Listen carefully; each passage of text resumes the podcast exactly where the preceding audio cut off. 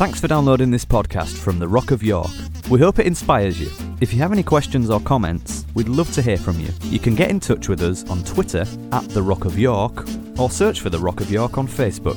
And of course, there's the website at www.rockofyork.co.uk. But you probably already knew that. Here's something you might not know.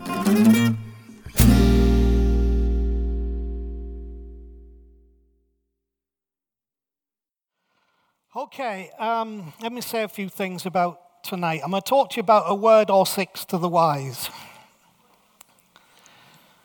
Um, but you need to know a little, a little backstory.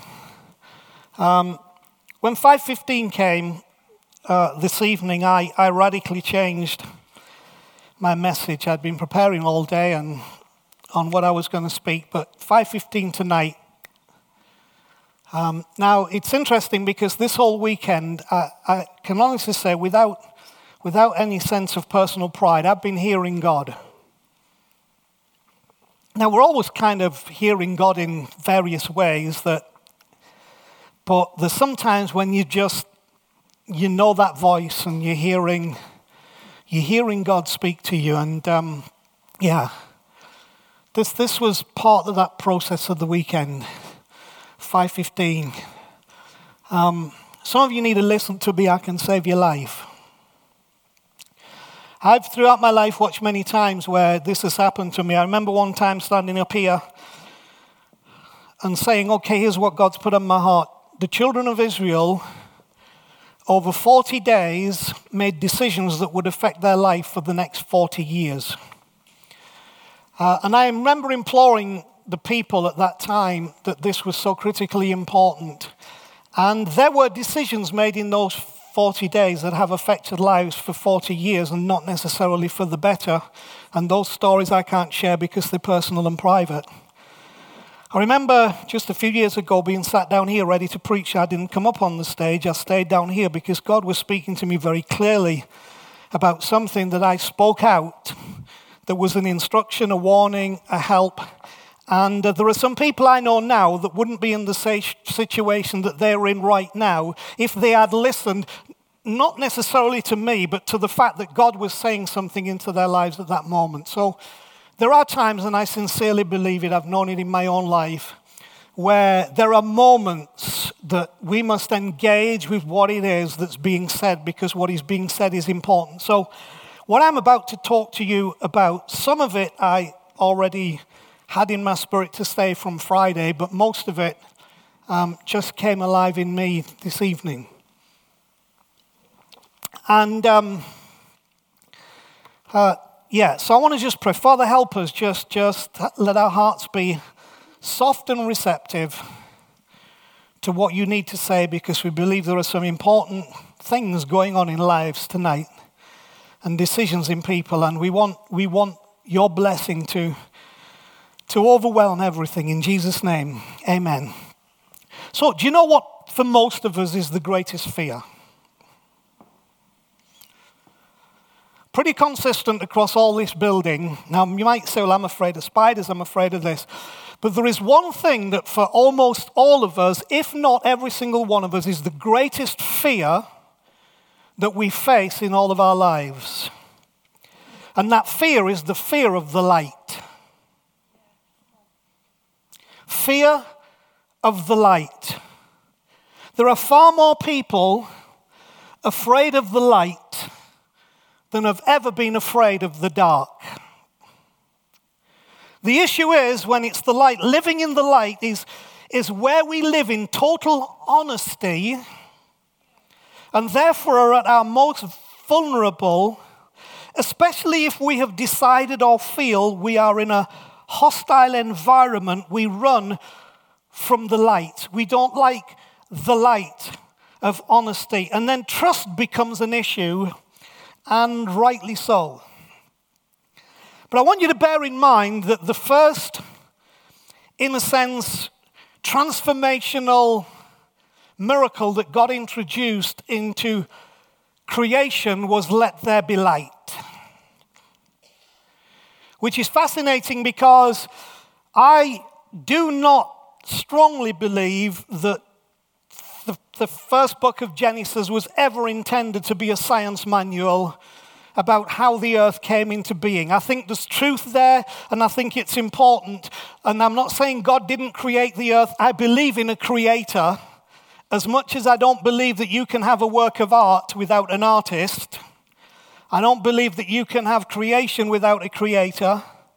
As much as I believe you can't have a building like this without a builder, I don't believe that you can have everything that's built in the earth without a creator. Makes a lot of sense to me. So I think the lessons of Genesis chapter 1 are much more critical than this is how God made the earth. I think the lessons are this is how God changes people's lives. This is how darkness is transformed. This is how you get things to work in the way they were supposed to work. And the first thing we read is God said, Let there be light. If you are a bit of a scholar of the text and you put it into context, you will realize that whatever it was that existed was in disarray and disorder. Therefore, switching on the light was not a pleasant experience because you saw things as they really are. Every one of us, at some point in our lives, or even right now, are afraid to see things as they really are. So we go through emotional and mental and psychological gymnastics to make things appear to be something that we can accept and are palatable to us because we are afraid of the light. Isn't it therefore fascinating that one of the dominant features of the coming of this person called Jesus the Christ is that I am the light of the world. The world wasn't very nice. We weren't very nice. So, for light to come doesn't mean that everything bad disappears. It means that you see everything that's bad and needs fixing clearer, sharper, so that then by grace you can attend to what really matters. Many people, and many of you in here, are living a lie. Because you will not let the light work on what is the truth and then deal with the truth so we find excuses for the truth. Now, let me show you a little biblically what happens. We don't even have to get past the first three chapters of Genesis to understand that because we are exposed to this very principle where people hide from God. So we get the creation of humans. And what do we hear? That Adam hid. They hid from God. Why would you hide from God. Why would you do that? Their words were, I was afraid of God, of the, of the light. I was afraid because I was seeing truth that I was not comfortable with. Therefore, I figured if I can hide that truth or hide from the truth, I will feel okay. But all it produced was a fear.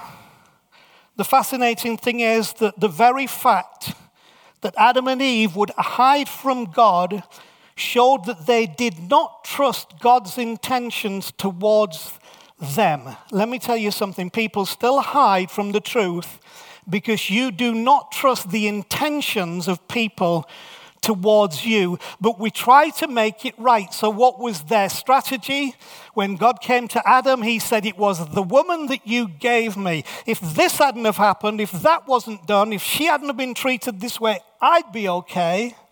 And then when he comes to the woman, it was the serpent who deceived me and I ate. And I still watch those models come. I hear people say, Do you know, the enemy's really at work which being interpreted is the serpent deceit. It was the serpent, it was the devil. I've stopped blaming devils, demons, or as some people a misplaced understanding of the will of God. I understand that with humanity, things happen in our lives and we need to expose ourselves to the light. But I'm going to tell you honestly, which is why I'm bringing this, some of you are not willing to do that. Because being exposed to the light brings discomfort, it brings struggle, and so, what we tend to do is look for somebody to blame. We look for the path of least resistance, and we begin to accept things that we should have never accepted because we are not prepared to live in the light. If you are a person who doesn't talk to anybody about anything, don't talk to anybody about anything. Because what that usually means is I don't talk to some people about most things. And then it becomes hypocrisy. It's not honesty. We are afraid to live in the light. And sometimes many of us are afraid to live in the light with our own feelings and thoughts and opinions. Most of us are not aware that we may be displaying the classic symptoms of being afraid of the light because we don't see our behavior as being dishonest or evil in any way. We have this wonderful way of perceiving that what we are doing is not dishonest, it's not evil because, because, because, because, we because, when actually it covers the truth. If we whisper in corners, if we gossip on private Facebooking, if we're making phone calls that are not able to be open and inclusive, the truth is we deceive ourselves and the truth is not in us, and they are the classic symptoms of being afraid of the light and not seeing our behavior as being dishonest or evil in any way. Jesus said something very important, John chapter 3 and verse 19 through 21, and I want to read it to you. John chapter 3, verse 19 through 21. This is Jesus speaking. This is the verdict. Light has come into the world, but men love darkness instead of the light because their deeds were evil. Everyone who does evil hates the light and will not come into the light for fear that his deeds will be exposed. Now, listen to verse 21. This is the explanation. But whoever lives by the truth comes into the light, so that it may be seen plainly that what he or she has done has been done through God. So, the measure of whether what you or I have done has been done through God is whether we bring the truth into the light so that it can be seen plainly.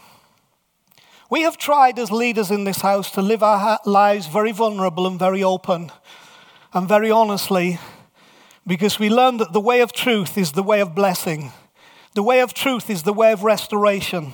And therefore, it hurts sometimes when we see that, that, that, that sometimes we can't expose what we're doing because, because we can't show that it has been done through God.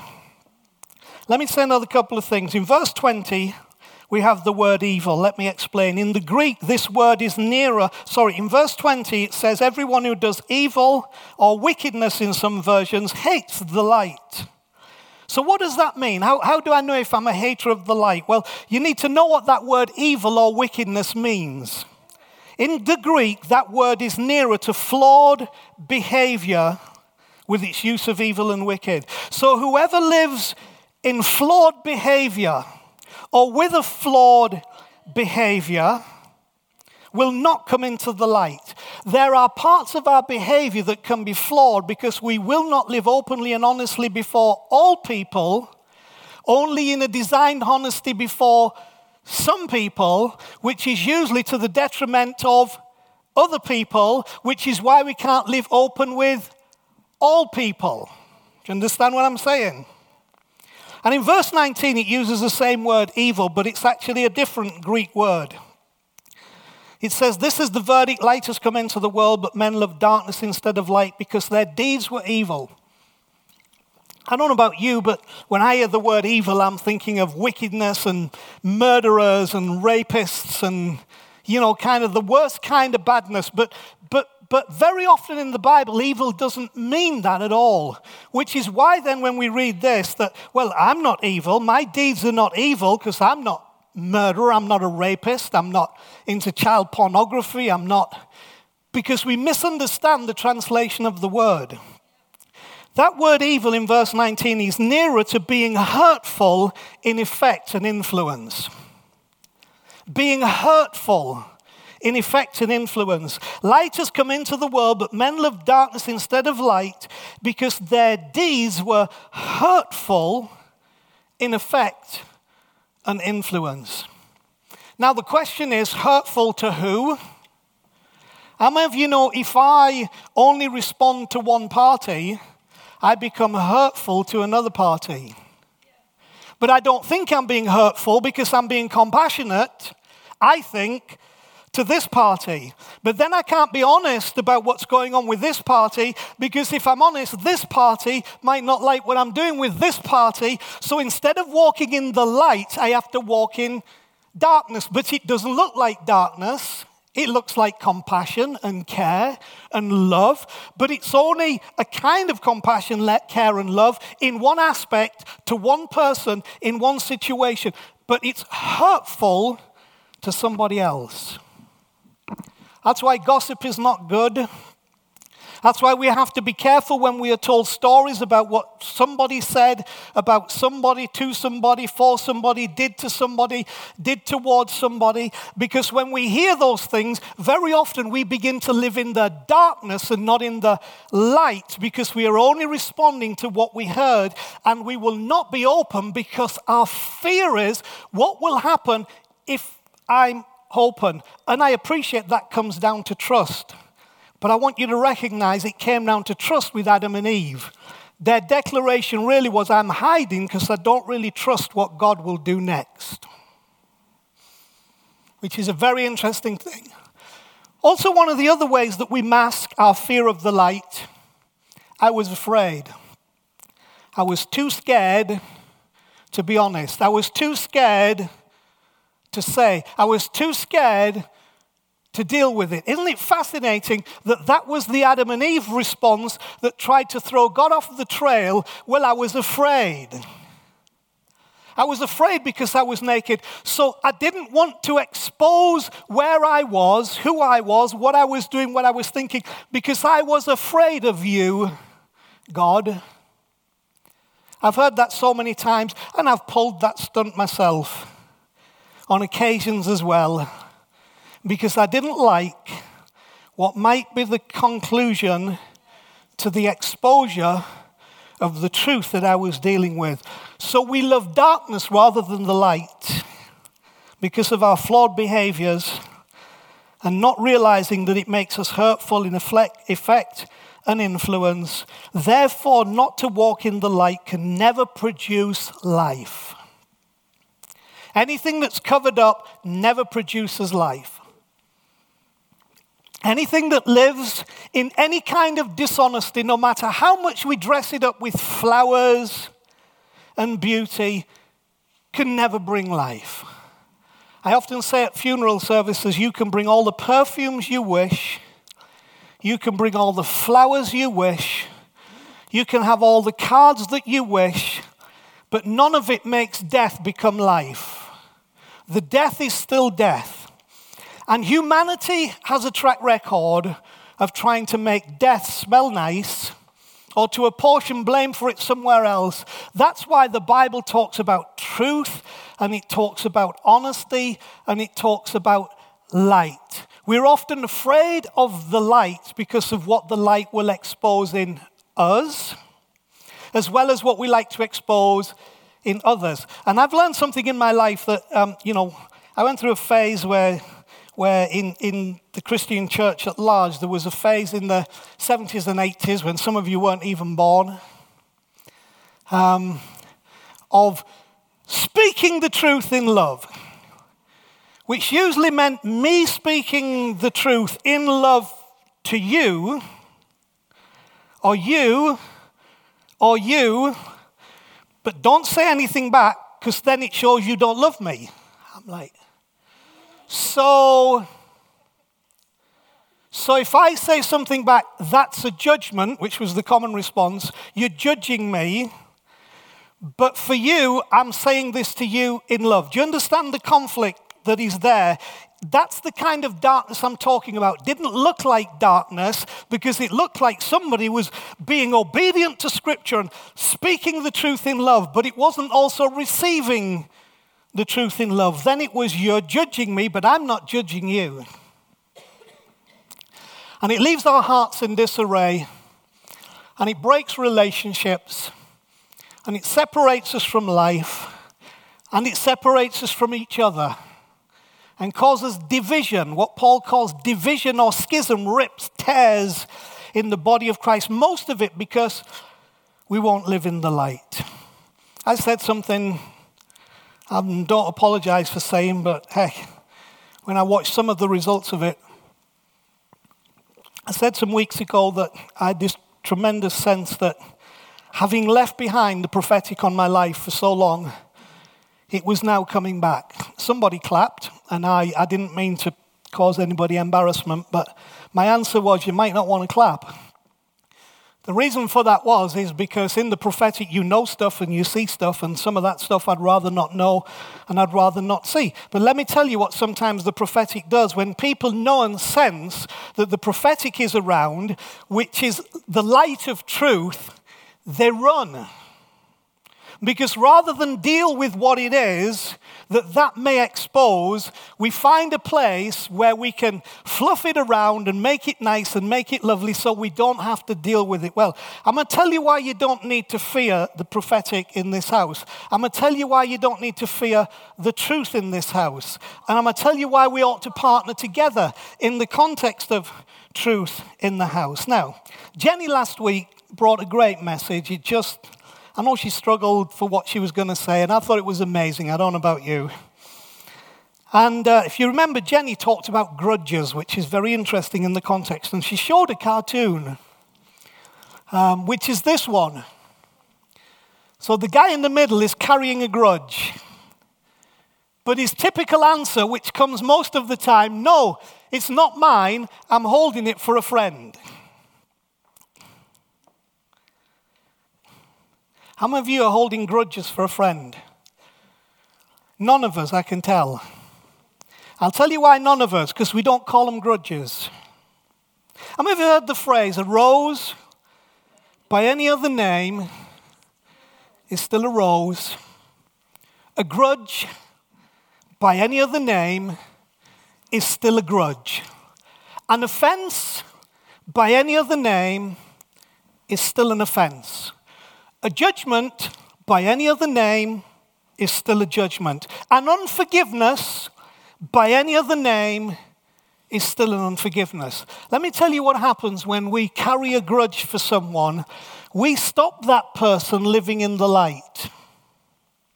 And therefore, it becomes you don't need to deal with this grudge or this offense or this judgment because your grudge, your offense, your judgment is justified.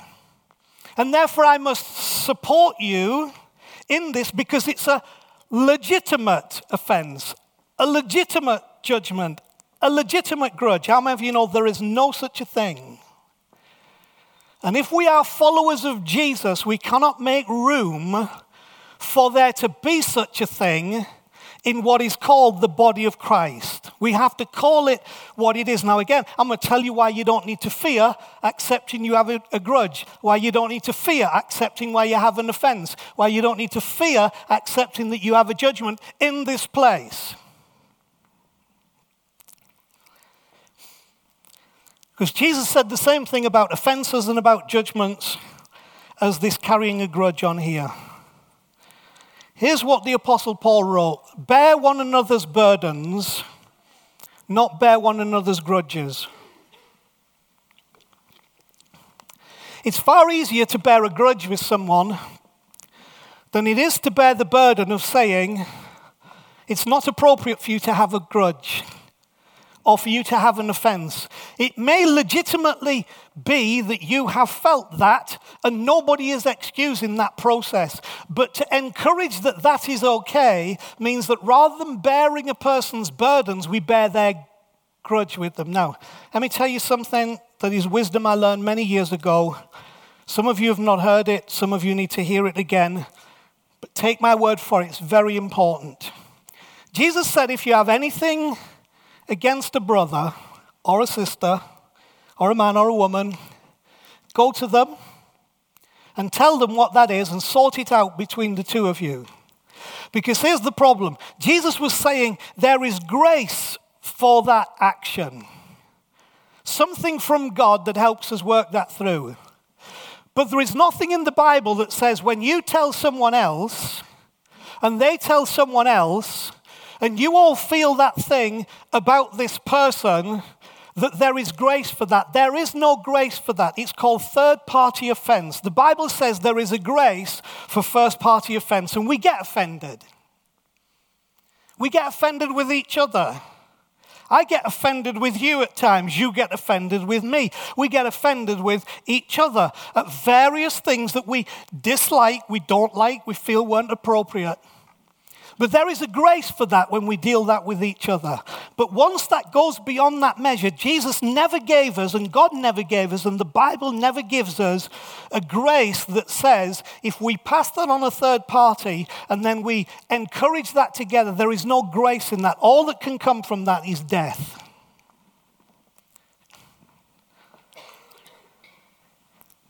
Don't be afraid of the light. So, let me say a couple of things and I'll run you on to these three things as to why. I'm going to paraphrase something that Jesus said on a couple of occasions. Here's, here's the paraphrase because you'll understand it better. I'm talking, but you're not listening. Now, the, the poetic language was having ears, you do not hear, having eyes, you do not see. Summary in modern language, Jesus said, I'm talking to you, but you're not listening. And he gave a reason. He said, The reason you're not listening is because if you were to hear what I'm saying and see what I'm showing you, then you would have to change what you have done and how you are acting and what you are encouraging. And basically, Jesus' word was, And you don't want to do that, so you stop listening to what I'm telling you. Open your ears. Open your eyes. It will help you.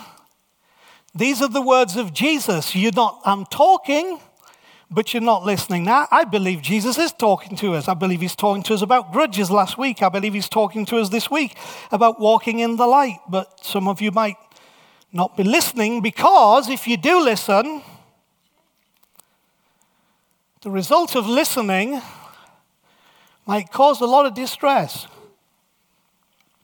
Remember, a dear old guy called Jamie Buckingham um, years ago wrote a book. The title of the book was The Truth Will Set You Free, but First It Will Make You Miserable, which I thought was a fantastic title for a book. And you know what? He's right.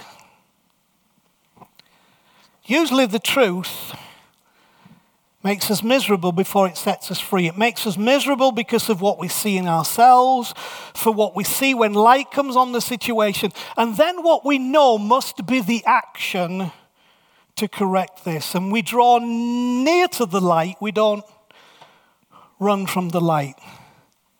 Sunglasses and eye shades are not mentioned anywhere in Scripture. Oh, well, I find the light too blinding. But Jesus said, Lo, here are the sunglasses.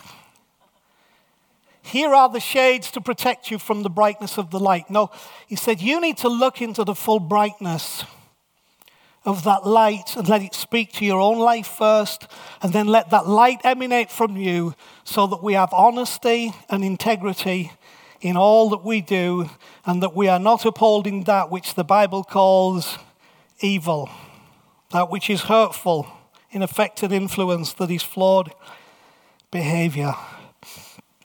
So, six words. Okay? I call this a word or six to the wise. Six words as to why you don't need to feel the light and why you don't need to fear living in the light in this house. First two words judgment and consequence.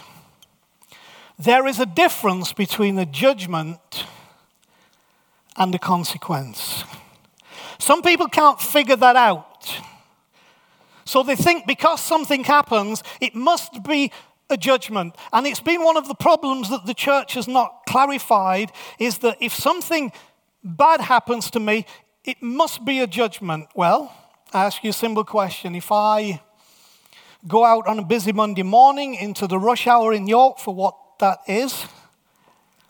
And I step out into the flow of traffic without warning and I get hit by a bus. Is that a judgment or is that a consequence? But how many of you know the consequence is not pleasant? But the consequence is the connected sequence of things that happen when I make choices that are foolish. There's a wonderful verse in the book of John. John writes these words. He says, Moreover, the Father judges no one. Did you know that? that? That that's what John wrote about the Father. The Father, God judges no one. But he has entrusted all judgment to the Son. And guess what the Son did? He gave himself to make a covenant that would free you from judgment. So the issue is not when we walk in the light that, well, if I walk in the light, I'll be judged. You will not be judged. However, may I say that if your choices are foolish, there will be consequences. If I've told untruths to people, if I've said the wrong things, if I've emboldened something, then the truth is there will be consequences that I may have to face. Now, thank God there is grace and mercy in the midst of the consequences of our life, but some things we just have to see them out of our lives, but they are not judgments. Now, I also want to say this. When we make stupid decisions, I don't believe we come under the judgment of God. But I think we can bring consequences on ourselves. We can bring consequences on our family. We can bring consequences on others around us because we made silly choices. Choices are important, not from the measure of if I make the wrong one, I'll be judged but from the part of if we don't make good choices, we suffer the consequences, and grace is with us, but judgment and consequence are two different things. I can guarantee you that you will not be judged in this house if you walk in the light. However, I don't know that I can stop all the consequences. Two other words acceptance and approval, two different things. Acceptance is one thing, approval is another. Acceptance is when I engage and embrace with you as you are, which is a wonderful thing. God accepts us, whoever we are, wherever we've come from, whatever we've done, we are accepted. Approval is another thing. Approval is when I say, not only do I accept you, but I absolutely affirm your choices, your behaviors. Now, there are many things that I, I, I don't approve of. Some because I don't understand, some because I've never been there, some because I, I don't think they're the best life choices. But that doesn't mean that we can't accept and accept fully, 100% totally. And then, if we're walking in the light, we can have the honesty and the integrity to walk through the things that when you say, I don't feel that you approve of me, the best thing is not you shouldn't. The question would be why. And then we can have honest conversations that bring us all to a place of love and peace and consideration because acceptance and approval are two different things. If you're looking for approval, I might not always be able to give it to you. If you're looking for acceptance, you can have it every day of the week, 24 hours a day, 365 days a year. But this is where the problem comes. Some people are looking for me to approve their behavior, approve their choices, approve their opinions, approve what they think about stuff, approve what they have believed. And if you don't approve of me, we can't walk together. When it should be acceptance. Will you accept me? With all my flaws. Because if you accept me and I accept you, approval may or may not come. But approval does not build healthy relationships. Approval builds false relationships, which is why so many of you are running around looking for approval from your friends, from your parents who never gave it to you. I'm still trying to rescue a little boy in some areas at 61. Areas that I wanted approval. Still trying to rescue. Approval is not the objective. Acceptance is the objective of grace. So we go from, we go to acceptance, we go to understand consequence, and then there are two other words which I'm going to say because I need to finish. Reward and favor are not the same thing. Now, Chris and I have interesting conversations about this because we come from a different place of thought. Reward and favor are not the same thing. You see, the problem is if you believe in reward, and God is just, He has to reward you equally for what you think is good and what He thinks is bad. How many of you know which side the scale's mostly going to tip? Especially when Jesus said, Look, if you want to do pull the self righteousness nonsense with me, even if you think something, you've as good as done it because it happened in your heart. So it's the whole issue. If we're measuring things by reward, will God reward me for doing good? Well, if He rewards you for doing good, He's got to reward you for doing bad, which, which is called punishment. That's paganism. It's not Christianity, it's not the God of the Bible, that's paganism. Favor is a different thing. You see, reward is earned, favor is bestowed. Reward is earned, favor is bestowed. I am looking to live in the place of favor. If I live in the place of acceptance, if I live in the place of light, I come then into the place of favor where favor begins to work in my life. Now, favor is something very interesting because favor is not something you give towards yourself. Favor is something that somebody else gives you. And when you are in the favor that somebody else gives you, that's happening outside of your remit and control. All you have to do is make sure you live where that favor is. Many of you know it can be raining cats and dogs? Not literal cats and dogs, but raining cats and dogs, and you can put up an umbrella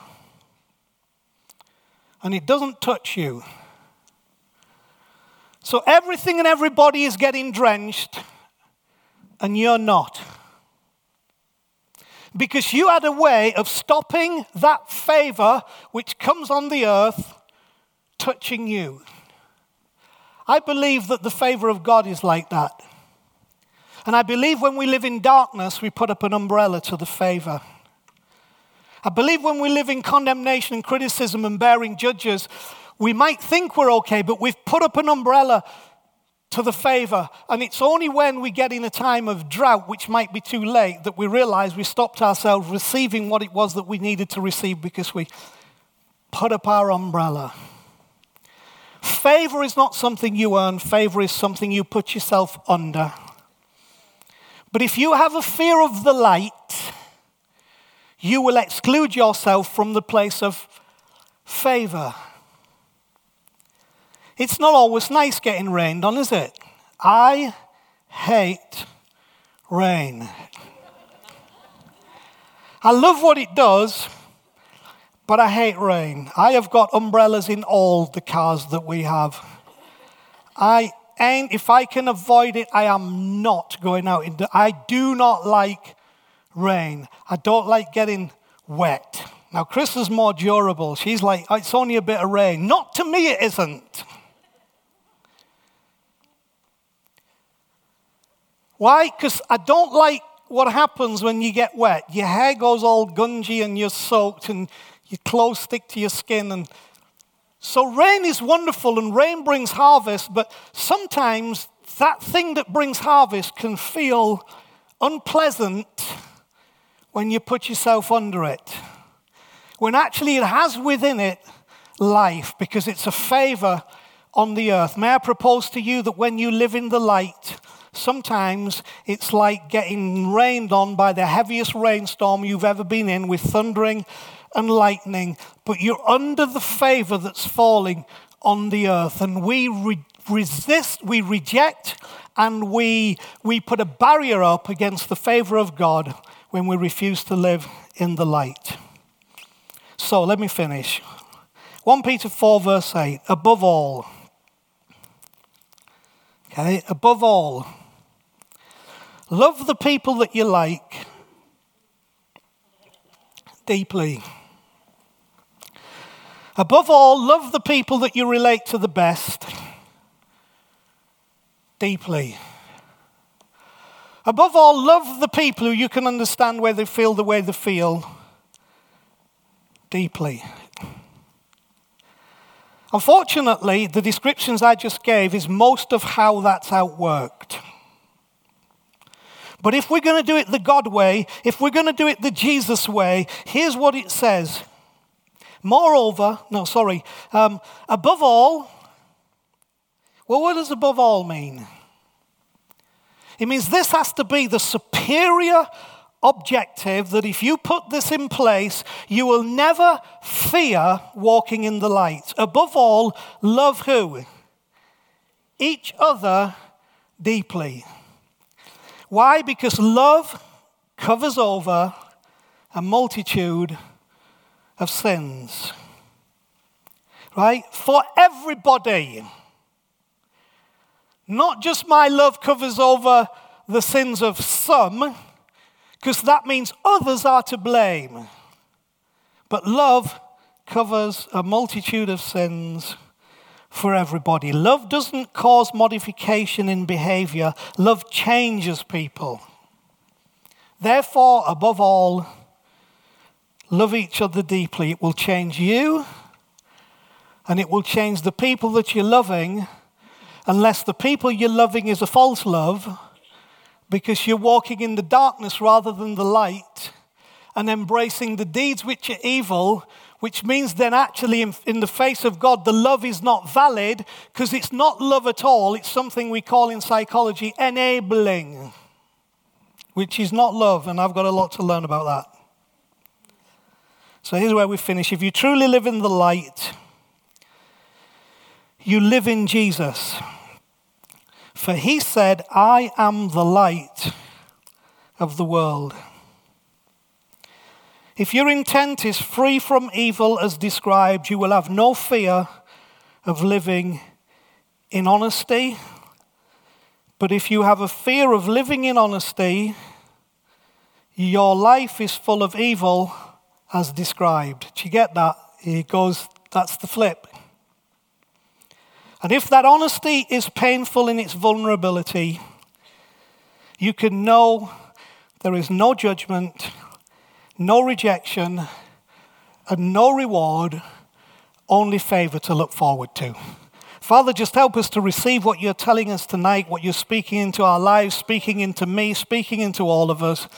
And may we walk in the light as you are in the light, because then the fellowship, the friendship, the connection we have with one another is one that is from heaven.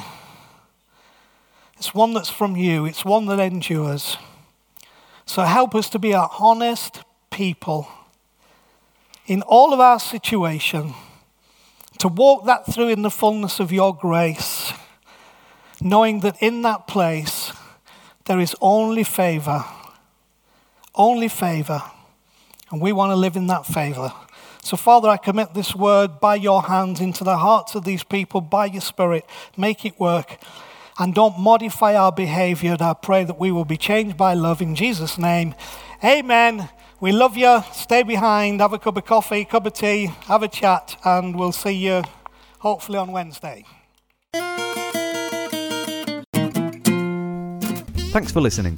You might not be aware that The Rock is funded completely through donations from people like yourself, so if you feel like you're part of our community, it would be great if you could make a contribution by visiting our website at www.rockofyork.co.uk and just click on the donate button for more information. Thanks again.